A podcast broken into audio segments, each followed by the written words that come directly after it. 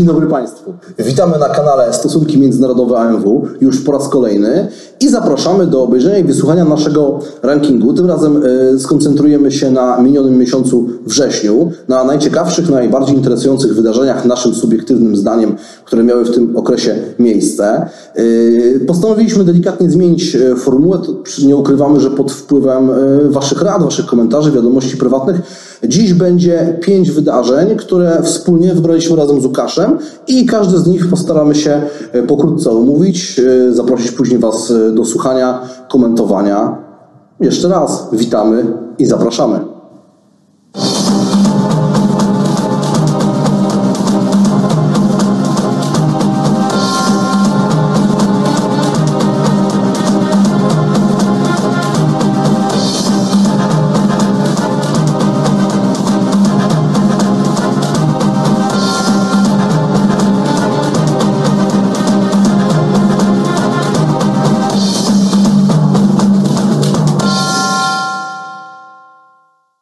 Szanowni Państwo, e, zanim przejdziemy do naszego rankingu, e, chcielibyśmy bardzo podziękować wszystkim tym, którzy zdecydowali się napisać swój subiektywny ranking wydarzeń za ostatni okres. E, Serdecznie dziękujemy, gratulujemy osobom, które to zrobiły. Przekazaliśmy oczywiście obiecane nagrody. No i postanowiliśmy, że ta zabawa będzie trwała nadal. Co oznacza, że po publikacji naszego nowego rankingu, który Paweł zapowiedział, również zapraszamy Was do komentowania, wpisywania najciekawszych wydarzeń, tym razem z września bieżącego roku.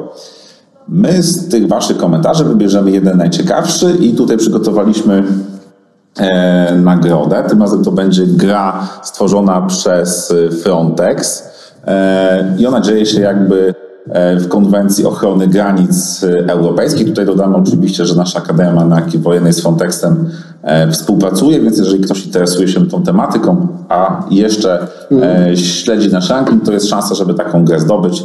Zapraszamy Was do zabawy. E, Szanowni Państwo, tak jak Paweł powiedział, e, chcemy być bardziej syntetyczni. Mamy pięć wydarzeń, tym razem uzgodnionych. E, Nie będziemy siebie nawzajem zaskakiwali. Zaczynamy. Paweł, co masz na miejscu pierwszym? Co mamy w zasadzie na miejscu tak. pierwszym, prawda? Bo to no, y, uznaliśmy, że nie wypada nie zacząć od y, zagadnienia eskalacji konfliktu na linii Armenia-Azerbejdżan. W niedzielę 27 września y, no, doszło, do, doszło do, do, do starć w rejonie Górskiego Karabachu. Y, Informacje, są, mm, informacje ze strony armeńskiej są takie, y, że został przeprowadzony lotniczo-artyleryjski y, atak na Górski Karabach. Ten atak został przeprowadzony przez Azerbejdżan, tak, tak, tak twierdzą Armeńczycy. No i oni przeprowadzili kontrofensywę. Gdy Armenia ogłosiła stan wojenny i powszechną mobilizację, no Azerbejdżan ogłosił stan wojny w niektórych swoich prowincjach. Mm, Ten konflikt eskaluje i wiele, no na pewno się, teraz, kiedy nagrywamy ten ranking, no on ciągle trwa i y, nie wiemy, jaki, jaka, będzie, jaka będzie jego przyszłość. Dlaczego on jest ważny? Bo to tak pokrótce. Yy, Po pierwsze, Armenia i Azerbejdżan, Armenia, ten region, yy, jest strategiczny z punktu widzenia przesyłu su- surowców energetycznych. Tam y, znajdują się y, ropociągi, y, gazociągi, które, które mają wpływ nawet na transport tych surowców do, do Europy. Kolejna sprawa, każdy z tych podmiotów, czyli tutaj Armenia i Azerbejdżan, w jakimś sensie jest związany z istotnym regionalnym, a jednym przypadku nawet światowym mocarstwem, czyli mówimy tutaj o Turcja wspiera Azerbejdżan, z różnych względów kulturowych, historycznych, etc., a Armenia jest wspierana e, przez Rosję. Ten konflikt ma jeszcze takie podłoże e, religijne, no bo, bo Armieńczycy to, to e, chrześcijanie, a e, e, Azerowie tam dominuje, dominuje islam. E, Co dalej? Mm, Eskalacja tego konfliktu grozi właśnie zaangażowaniem tych mocarstw. Turcja jest członkiem NATO, pamiętajmy, e, pamiętajmy o tym.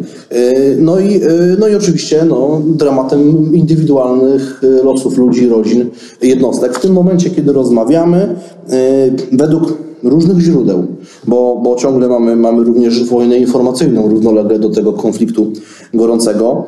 E, Armenia w niedzielę rano twierdziła, że, e, że nawet, nawet później, że e, potwierdziła 16 zabitych i ponad setkę rannych. Azerbejdżan twierdził, że zginęło 550 Ormian. Temu oczywiście Armenia zaprzeczyła, a Armenia twierdzi, że zginęło 200 Azerów. Czyli nawet w tym momencie nie za bardzo wiemy, jak wygląda sytuacja strat. Może w chwili, kiedy ranking będzie publikowany, już będzie więcej na ten temat, na ten temat wiadomo. No i to są takie główne, wiesz, główne informacje. No jest, jest tutaj więcej kontekstów historycznych i tym podobnych, ale bardziej jestem ciekawy, co ty o tym myślisz. Czy widzisz to jakieś kolejne zarzewie wielkiego światowego konfliktu, czy może, czy może będzie to wydarzenie, które szybko się zdeeskaluje i wrócimy do normy? Znaczy to rozpoczynając od Twoich pytań, nie, to nie będzie zarzewie wielkiego globalnego konfliktu z bardzo prostej przyczyny, że jakby myślę, że większość badaczy zgadza się do tego, że ta rywalizacja trwa, tylko jakby jej kształt, czy też e, jej mm, widzialne aspekty no, są inne niż sobie to mogliśmy wyobrazić jeszcze pół wieku temu jako globalną konfrontację dwóch, dwóch bloków. E, czy on się szybko zakończy? No też nie, ponieważ tak naprawdę, tak jak ty powiedziałeś, wiem, że masz więcej informacji na temat tego, jak ten konflikt narastał przez lata, no jakby to już nam pokazuje, że on jest nierozwiązywalny jakimś tam z, zwiększeniem dynamiki stosunków pomiędzy tymi dwoma państwami. No i to, co wspomniałeś, ten konflikt będzie angażował na pewno wiele innych państw. Ty wspomniałeś chociażby o Turcji. E, jeżeli chodzi o e, drugą stronę konfliktu, no to mamy zaangażowanie Rosji. No ja bym nawet powiedział, że Rosja tak naprawdę zaangażowana jest po obu stronach. Tak. No bo technologicznie, jeżeli spojrzymy na aspekt wojskowy wyposażenia armii, to bardzo podobne uzbrojenie i wyposażenie występuje po obu stronach. To jest jeden element. Ten obszar tak naprawdę geopolitycznie jest częścią, nazwijmy to, byłych, obecnych, przyszłych wpływów Rosji, więc mm. Rosjanie na pewno są, myślę, że tak naprawdę, że Rosjanom zależy na tym, żeby jakiekolwiek inne duże podmioty międzynarodowe nie próbowały teraz ustawiać się w roli mediatora, żeby ten konflikt y, ustabilizować. Ja nie ukrywam, że kiedy szukałem informacji, to zabrakło mi także odpowiedzi na jedno pytanie. Nie wiem, czy to by udało się znaleźć.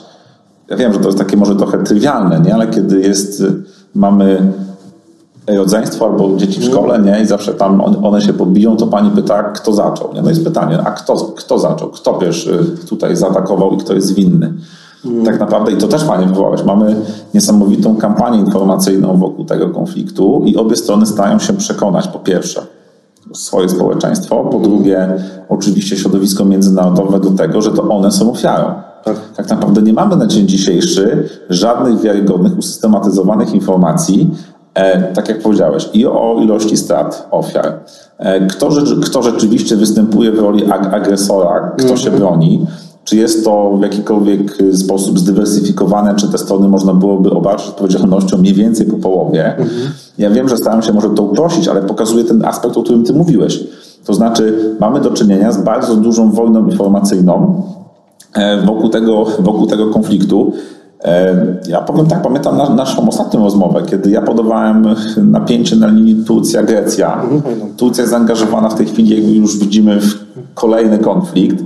Nie możemy zapominać oczywiście o tym, co się dzieje na Bliskim Wschodzie, czyli o Syrii. No, w tym kontekście też pojawiła się kwestia chyba 4000 syryjskich y, ochotników, którzy mieli być też zaangażowani. Oczywiście, na ile jest to prawdziwe, na ile jest to e, wojna, y, wojna informacyjna, my prowadząc dzisiaj tę rozmowę nie jesteśmy w stanie tego, tak, tak, to... nie jesteśmy w stanie tego zweryfikować.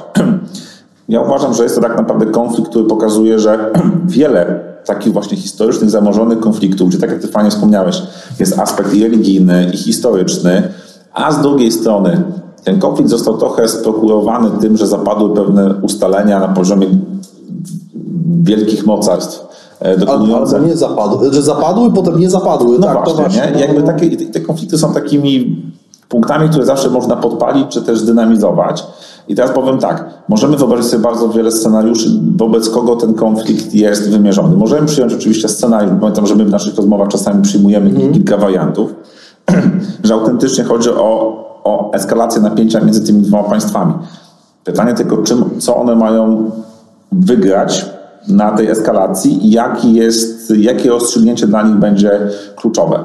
Ale jeżeli powiemy o tym, co ty mówisz, że jest to obszar istotny z punktu tranzytu gazu, ja dodałem, że jakby dla Rosji cały ten obszar jest ważny, nawet nie chodzi już o opowiedzenie się na jedną ze stron.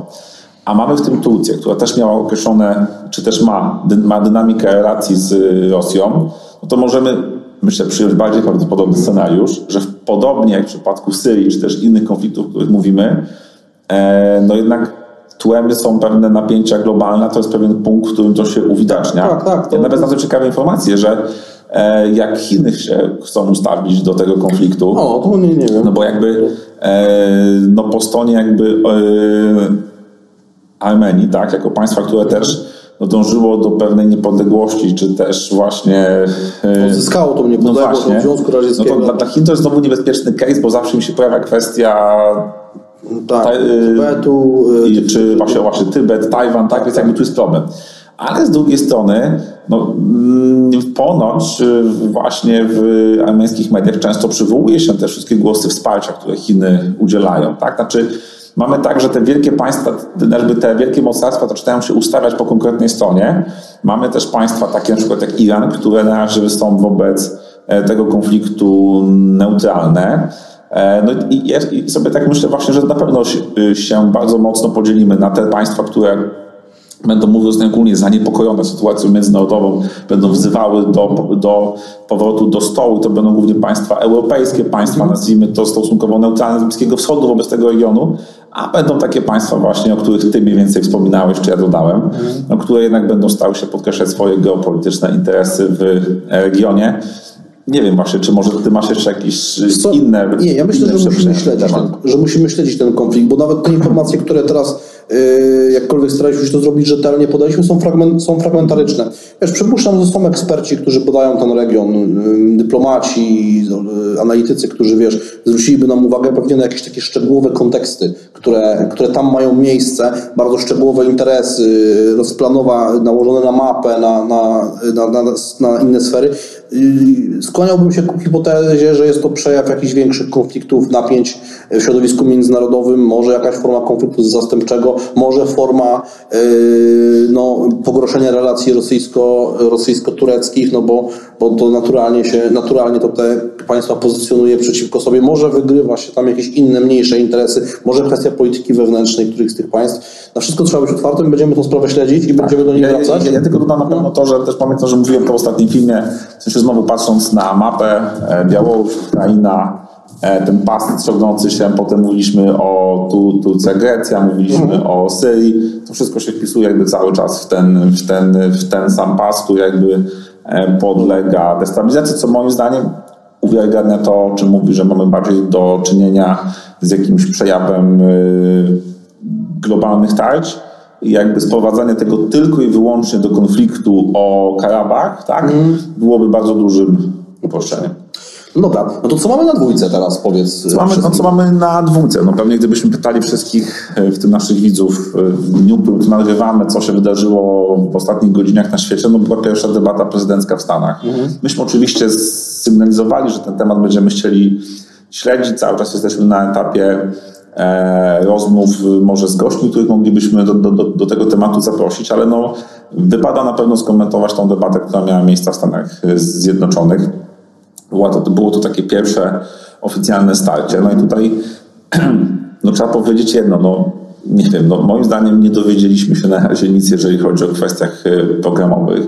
Nie dowiedzieliśmy się nic, jeżeli chodzi o wizję prezydentury, wizję polityki wewnętrznej, polityki gospodarczej, polityki zagranicznej, e, o w ogóle nazwijmy to wizję roli Stanów Zjednoczonych, no bo z naszego punktu widzenia i jako obserwatorów, ale także jako Polaków, Europejczyków, no to jest ważne jednak, tak, jak, jak to wszystko się ustawi.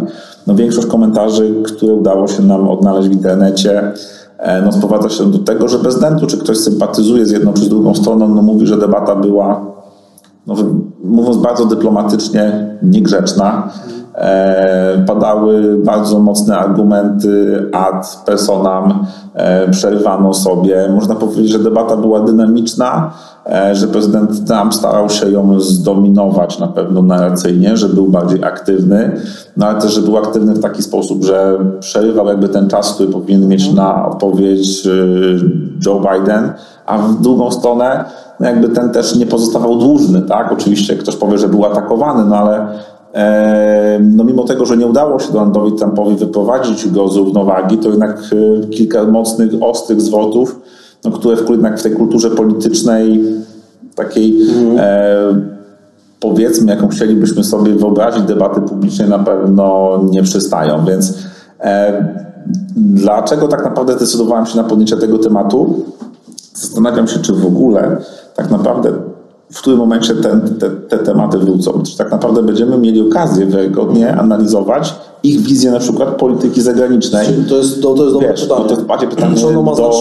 Tak, bo to jest bardziej, właśnie pytanie do ciebie. Na ile tak naprawdę te wszystkie, wiesz, sondaże, badania, e, ci eksperci od, y, od PR-u nie zaczynają podpowiadać, no dobra panowie, to wszystko jest ważne jednak dla bardzo wąskiej grupy ludzi na świecie czy w kraju. Tu musimy mobilizować nasz elektorat, Musimy stworzyć konflikt i Dokładnie. no. No właśnie, więc zastanawiam się tak naprawdę, e, czy to nie jest trochę tak, że to właśnie ci eksperci, doradcy naokoło będą o tym dyskutować i to będzie adresowane do pewnego kręgu odbiorców, a jednak ta narracja wypływająca z ust dwóch kandydatów będzie raczej bardzo e, mocno spolaryzowana, konfliktogenna i podkreślająca różnego rodzaju odrębności, więc nie wiem, jakie jest Zga- to, twoje czy umieszczenie debaty na dwójce to, y, prezydenckiej w Stanach Zjednoczonych, pierwszej debaty prezydenckiej w Stanach Zjednoczonych, i tutaj dla mnie nie ma żadnych wątpliwości, bo kampania i wybory w Stanach Zjednoczonych to jest fundamentalne wydarzenie dla świata. I to, czy Donald Trump będzie prezydentem drugą kadencję, czy nie będzie, wpłynie na sytuację na świecie i sytuację naszego kraju pośrednio. Y, Dlatego bym tego nie lekceważył. Y, Rzeczywiście, bierze, to jest taka y, subiektywna obserwacja, ale y, chyba mamy do czynienia z, ewidentnie na całym świecie z dewaluacją y, debaty publicznej i debat jako miejsca wymiany y, pogląd, poglądów na, na wizję polityki państwa, debat prezydencki, ale w ogóle debat polityków. Wiesz, jak się w ogóle wpisze w Google debata prezydencka, historię debat, to wyskakują debaty y, bo, amerykańskie, bo w kontekście amerykańskiej mm, prezydentury to jest ważne, bo to jest sól tej amerykańskiej demokracji, no bo przecież pierwsze wielkie, pierwsza telewizyjna debata Nixon-Kennedy, no, dzięki której Kennedy, tak eksperci po latach twierdzili, że ci, którzy oglądali debatę w telewizji uznali, że wygrał Kennedy, a ci, którzy słuchali w radiu uznali, że wygrał Nixon. Y, Nixon był nieogolony, gorzej wyglądał, Kennedy się lepiej prezentował i wtedy tak się, przynajmniej taka jest opinia, że wtedy, wtedy zrozumiano, że To, to obraz... dobrze, że my oboje jesteśmy nieogoleni, tak, tak, nas przynajmniej nie, lepiej wypadnie. Tak. Ale wiesz, ja się z Tobą zgadzam, że y, właśnie ja nie potrafię na to pytanie odpowiedzieć. Bardzo bym, bym chciał, czy, y, czy jest jeszcze przestrzeń na merytoryczną debatę y, w- o polityce i czy jakiekolwiek, czy poglądy tych polityków na państwo, na bezpieczeństwo mają, realny, mają jeszcze realny wpływ na wyborców, czy tylko to, że tworzy się po, y, mniej lub bardziej sztuczną polaryzację, bo podziały w społeczeństwie są normalne i zawsze były, ale się jeszcze je mocno podkreśla i y, tworzy się y, przeciwległe pr- plemiona, trochę jak nawiązując do Karla Schmidta, który tak widział, postrzegał politykę właśnie jako permanentny konflikt y, swój obcy. I tu jest taki podział, że są wyborcy Trumpa, może o bardziej y, konserwatywnych inklinacjach i wyborcy Bidena o bardziej liberalnych czy progresywnych inklinacjach i oni się grupują wokół tych kandydatów i niezależnie co oni powiedzą i czy oni się skompromitują czy nie, oni będą głosowali na tego swojego kandydata. Nie mam pojęcia. Y, Śledźmy wybory w Stanach, musimy je śledzić, bez, y, no bo, y, bo, bo to jest bardzo ważne, a kolejne debaty pokażą, bo one tam mogą być w innych jeszcze formułach y, Tak, niż ta pierwsza. One, oni tak zawsze robili, że, że tych formuł było kilka. No dobra, Okej. y, dalej to, co? znaczy Tak, no wiem, co masz na trójce, więc mogę powiedzieć tylko tyle, że zostaniemy w temacie wy, wy, Wyborów. wyborów. Właśnie, No ale przenosimy się y, bliżej nas, Mhm. przenosimy się na Białoruś. Jak pamiętacie, ci z Państwa, którzy oglądali nasz poprzedni ranking, wiecie, że tam y, Białor, sytuacja na Białorusi była y, chyba jedyn, jedynką, była Tak, moją, była, tak, moją jedynką. tak. Y, no i postanowiliśmy wrócić na Białoruś. No i niestety sprawa wygląda tak, że raczej nie zmieniło się wiele. To znaczy protesty trwają cały czas. Mm, We wrześniu również y, protesty na Białorusi trwały z mniejszym lub większym nasileniem. Również były aresztowania, również były represje wobec osób, które na Białorusi y, sprzeciwiają się, się władzy, ale w praktyce nie, nie doszło do żadnego rewolucyjnego wydarzenia, które spowodowałoby czy m, radykalnie osłabiło Aleksandra Łukaszenkę, czy też radykalnie go wzmocniło. Ja wybrałem symboliczny moment. 23 września odbyło się potajemne, tak to przynajmniej zostało określone. Czy ono było potajemne? De facto pewnie nie. Zaprzysiężenie Aleksandra Łukaszenki. Ono, ono to była środa. No i mm, tak to te przynajmniej niezależne media białoruskie, jakkolwiek to, cokolwiek tutaj będziemy rozumieć, uznały, że to było, że to było, że ono było potajemne, gdyż nie było transmitowane przez żadne państwowe telewizje, a ponoć jest to w, w ustawie o prezydencie Republiki Białorusi usankcjonowane, że takie, że takie zaprzysiężenie powinno być transmitowane. Nie zaproszono na, tą, na to głów innych państw ani korpusu dyplomatycznego, co Łukaszenka był takim kąśliwym komentarzem, że tam jak będzie coś ważnego się działo, to on poinformuje następnym razem sąsiadów odnośnie Polski, do, do Polaków i do Litwinów to, to, to powiedział. No i mm, takie komentarze, jak, jak przeglądałem, znalazłem taką opinię wicedyrektora Ośrodka Studiów Wschodnich, pana Wojciecha Kon, Konończuka. Ja się z nią zgadzam, że to był przejaw słabości zorganizowanie takiej uroczystości, nie nadanie jej charakteru y, oficjalnego, no bo prezydent, który wygrał z 80%, 80% poparcia, no organizuje, y, przynajmniej tak oficjalnie to było 80%, y, organizuje potajemne zaprzysiężenie, na które nie zaprasza korpusu dyplomatycznego tego takiego wielkiego święta. No porównajmy to chociażby z zaprzysiężeniami innych prezydentów, czy nawet naszym, gdzie u nas jest ciągle bardzo duża uroczystość. Łukaszenka, to ono nie zostało uznane przez kilka państw, w tym Polskę, Stany Zjednoczone, Niemcy, Szwecję, Danię, Czechy, Litwę, Słowację Ukrainę. Również Unia Europejska także ten nie, nie, nie uznały. Ale ciekawe, zacząłem szukać, jak to na świecie zostało odebrane. No to, że Rosjanie to uznali, no to chyba nie ma sensu dyskutować, ale Chińczycy też jest, tak jak ty powiedziałeś o, o tym, jaki jest stosunek Chin wobec sytuacji w Armenii i Azerbejdżanie, to tutaj no, my też na, w ramach takiego rutynowego briefingu prasowego poparcie dla Łukaszenki rzecznik chińskiego Ministerstwa Spraw Zagranicznych wyraził. Chiny zawsze szanowały decyzje dokonywane przez Białorusinów, oświadczył ten pan, pan rzecznik. Co zaprzysiężenie wywołało protesty, ale nie takie duże jak wcześniej, bo, bo tutaj się mówi, znalazłem informację o kilku tysiącach, gdzie było wcześniej kilkadziesiąt, a nawet, nawet dużo więcej. 360 osób oficjalnie zatrzymano. No i co? I ta sprawa trwa. Tak? Aleksandr Łukaszenka był w Moskwie, spotkał się z Władimirem Putinem, to zostało transmitowane przez, przez media na świecie.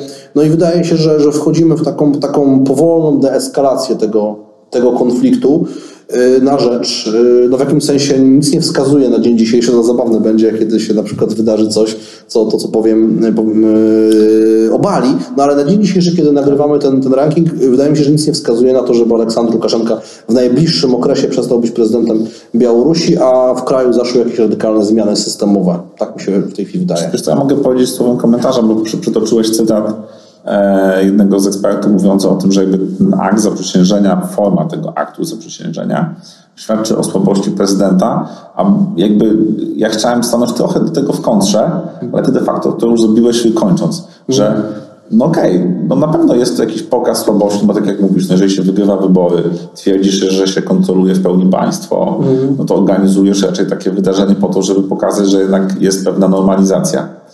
Ale z drugiej strony ja się też po tym podpisuję ten konflikt zaczyna być przeciągany i to przeciąganie jest na korzyść prezydenta Łukaszenki i coraz mniej prawdopodobne staje się, tak, że tak musiałoby być wprowadzone nowe jakieś zmienne, jak to się powiedzieli w naszym języku, zmienne, niezależne, takie, które rzeczywiście musiałyby wejść nowy czynnik, nowe podmioty, musiałoby dojść do jakiejś bardzo dużej mobilizacji, która no, przecież na Białorusi tak jest już bardzo. A pamiętaj, że idzie zima. Tak jest, a mamy też to jakby, że właśnie to, co wspomniałeś, Rosja jednoznacznie wyraziła w pewnym sensie wsparcie dla Białorusi, no, tym samym wysyłając też sygnał do pozostałych aktorów, którzy mogą być potencjalnie zainteresowani zmianą na Białorusi.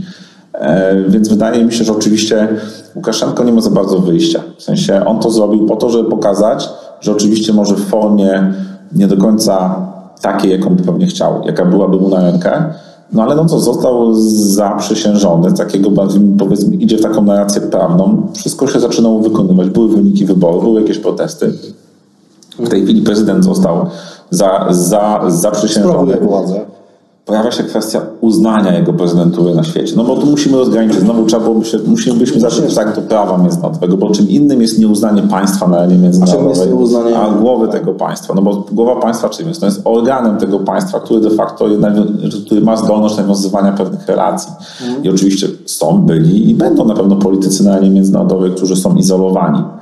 Ale, no nie, ale jakby nadal pozostaje uznanie państwa. Ale też jakby perspektywa czasu, o której ty mówiłeś, działa tak, że o ile na początku jest bardzo duże grono osób, które też nie grono osób, tylko państw podkreśla jakby pewien brak uznania, to z czasem te rzeczy się normalizują. Tak? No i teraz to wszystko pytanie tak, na ile prezydent Łukaszenka pokłada sytuację w państwie, na ile ułoży sobie tę relację z Rosją, no i jak y, zaakceptuje to białoruskie społeczeństwo. Jeżeli to będzie się w miarę normalizowało, no to myślę, że gdybyśmy wrócili z jakiś okres, może roku, do tej No. rozmowy, zrobili sobie taki ranking, kto nie uznał, ogóle, a kto już potem uznaje, to byśmy Albo kto nawet nie uznaje, a w praktyce y, Tak. robi interesy. Tak, ale jakby ja też z pełną odpowiedzialnością podkreślę, że nie możemy zamykać drogi, że jakby prezydent Łukaszenka ten, ten kryzys wygrał. Nie, ja uważam też, że nie. Ale też nie uważam jakby, żeby on był w jakiejś głębokiej defensywie. Uważam, że właśnie to, co się dzieje, rozłożenie go na czas, e, no powiem tak, podejrzewam, że dopóki resorty siłowe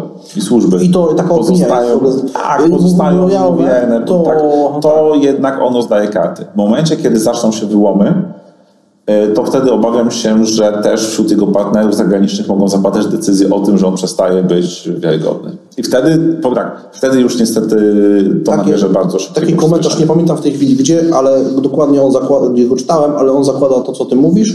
Y, Tam użyto takiego określenia wariant y, rumuński. Chodzi tutaj o, o obalenie Czauszesku, tak, tak. ale y, przez jego de facto aparat bezpieczeństwa. Dokładnie, tak, wymianę- potem go osądził, Tak, stracił. tak, a, ale w, ten aparat w jakimś sensie y, zachował uprzywilejowaną pozycję. No to co, czwórka. Dobra, to moja, czwórka.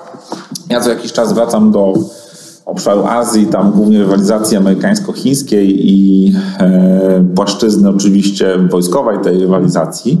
No i we wrześniu e, chińskie siły powietrzne opublikowały filmik, bardzo krótki, mam nadzieję, że w opisie do naszego filmu też umieścimy do niego link, na którym widać, jak z terytorium Chin startuje e, bombowiec, y, który okazuje się, że przenosi pocisk manewrujący z głowicą nuklearną, następuje e, jego odpalenie, uderzenie w cel. Tam są i efekty muzyczne, i są przebitki jakby zdjęć satelitarnych. No i tutaj jakby wielu ekspertów wskazuje, że te przebitki zdjęć satelitarnych wskazują na to, że mógł być to Tutaj dodam tylko, że to było w ramach jakby szerszych ćwiczeń, które się odbywały też blisko cieśniny tajwańskiej, co było odpowiedzią na wizytę wysokiego przedstawiciela USA w, na Tajwanie, więc jakby to cały czas wpisuje się w tą narrację. Chodziło o ten jakby taki jeden aspekt, że był tu symulowany atak na bazę lotniczą Amerykanów na wyspie Guam. No i teraz, dlaczego jest to coś, o czym dużo, o, o czym komentatorzy na świecie mówią? Z dwóch powodów. Po pierwsze, pokazano jasno, że Chiny nadal sukcesywnie rozbudowują zdolności do uderzeń na coraz większym e, zasięgu. Wyspa Guam no, nie jest raczej tą taką frontową wyspą amerykańską w przypadku konfrontacji. Amerykanie zawsze zakładali, że mają y, bazy swoich sojuszników, mają swoje zespoły lotniskowców, e, ale Chiny zaczęły ich wypychać. A w tej chwili pokazały, że okej, to nie jest tak, że wy będziecie mieli tą wyspę Guam tam na wypadek jakiegoś e, konfliktu powietrzno-morskiego, tak, tylko że my jesteśmy w stanie zaatakować tą wyspę w pierwszym okresie potencjalnego starcia. E, No i pokazali, że jakby tak, tak, więc jakby to jest znaczy propagandowy, no też powiem tak, jeżeli pokazali coś takiego, oczywiście możemy dywagować. Czy pokazali dlatego, że mają taką zdolność i chcą odstraszyć, czy chcą zasymulować, że mają taką zdolność, tak? I chcą, a takie już w historii w przypadku było mnóstwo, gdzie Gdzie przed, jakiś czas temu pokazywał takie e, grafiki, symulacje rakiet. Pamiętasz? Jak- No tak, ale mimo wszystko takie coś zostało opublikowane. Ja powiem tak, no, nie jesteśmy ekspertami, nie jesteśmy też wojskowymi, nie mamy dostępu do takich informacji, no domyślam się, że obie strony mają dużo więcej informacji na temat nawzajem swoich zdolności, no ale sam fakt taki pokazujący, pokazujący przekaz, to może bardziej też, też przekaz polityczny, że Chiny miałyby determinację na wypadek jakiejkolwiek eskalacji konfliktu w cieśninie tajwańskiej albo zaangażowania amerykańskiego, że nie uderzą w ich siły, tylko te zaangażowane w dany konflikt, albo na przykład te siły na morzu, tylko są gotowe do uderzenia w ich strategiczną infrastrukturę. No baza Guam jest, y, no to, możemy powiedzieć, na, na, pewno strategicznym obiektem, jeżeli chodzi o amerykańską projekcję siły powietrznej w, tym, w, tej, części, w tej części świata. Dlatego też bardzo wielu komentatorów ten temat podnosiło. Słuchaj, czas nas goni. Tak. Chcieliśmy być bardziej syntetyczni, no. ale wyszło jak wyszło, Dobra, jak zawsze. Yy, więc yy, przechodzę do ostatniego. Ostatniego, ostatniego punktu. Co ja ostatnie mam porozumienie pokojowe Zjednoczonych Emiratów Arabskich oraz Bahrajnu z Izraelem. Yy, to się wpisuje w kontekst kampanii wyborczej w Stanach Zjednoczonych, bo to zostało mm, określone przez m.in. korespondentkę BBC w Waszyngtonie najważniejszym osiągnięciem dyplomatycznym administracji Trumpa. Słuchaj, 15 września y, w Białym Domu po latach negocjacji y, zostało podpisane porozumienie takie, w trakcie takiej uroczystej ceremonii. Podpisali je wysłannicy Zjednoczonych Emiratów Arabskich, Bahrajnu y, oraz Izraela i, i Białego Domu. De facto trzy umowy zostały, zostały parafowane. Ostatnia z nich przez wszystkich uczestników i ona nawet taki symboliczną nazwę ma Układy Abrahama. Mhm. Y, dlaczego jest, y, jest to ważne? Bo y, no, powoduje to, że pierwsze państwa Zatoki Perskiej zdecydowały się na taki krok. Tak? Na, na, na, zdaniem amerykańskiego prezydenta kolejnych pięć lub sześć państw arabskich podąży wkrótce tą samą drogą. No zobaczymy, czy tak, czy tak będzie. No i co? Mm, Palestyna jest oczywiście przeciwna, przeciwna temu, no bo nazwała to porozumienie zdradą wręcz, tam jeszcze był taki symboliczny atak rakietowy. Po stronie autonomii palestyńskiej stoi także Arabia Saudyjska, która oskarżyła, która no, oskarżyła również podobnie, jak, podobnie potępiła to. No, przedstawiciele Zjednoczonych Emiratów Arabskich podkreślają, że podpisanie umowy jest również zobowiązuje Izrael do tego, żeby zaprzestać budowy no, na zachodnim brzegu Jordanu, tych kontrowersyjnych na, na, na tej części okupowanej terytorium, tak. No i co? Mm, umowa przewidują otwarcie ambasad oraz rozwój współpracy gospodarczej i turystycznej. Izrael ma wstrzymać wspomniane plany osadnicze, plus na zachodnim brzegu. No i y, Zjednoczone Emiraty Arabskie liczą na to, że będzie możliwość zakupu myśliwców F-35 od Amerykanów w wyniku tego.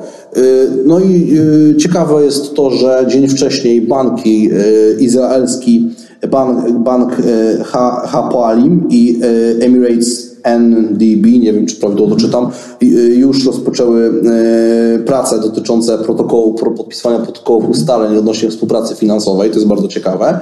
Pokazuje, jak ekonomia idzie równolegle z polityką. No i jak to jest oceniane? No ocenia się, że jest to element budowy koalicji antyirańskiej na Bliskim Wschodzie, który, który jest strategicznym celem Amerykanów, a Izrael się wpisuje w tą politykę, tak w skrócie tylko. To ja, żeby Bo też jakby już nie, nie pozwolę sobie na więcej komentarzy, w ogóle wywołać bardzo ciekawe zagadnienie. Mieliśmy swego czasu e, gościa, który też jakby tym regionem się zajmuje.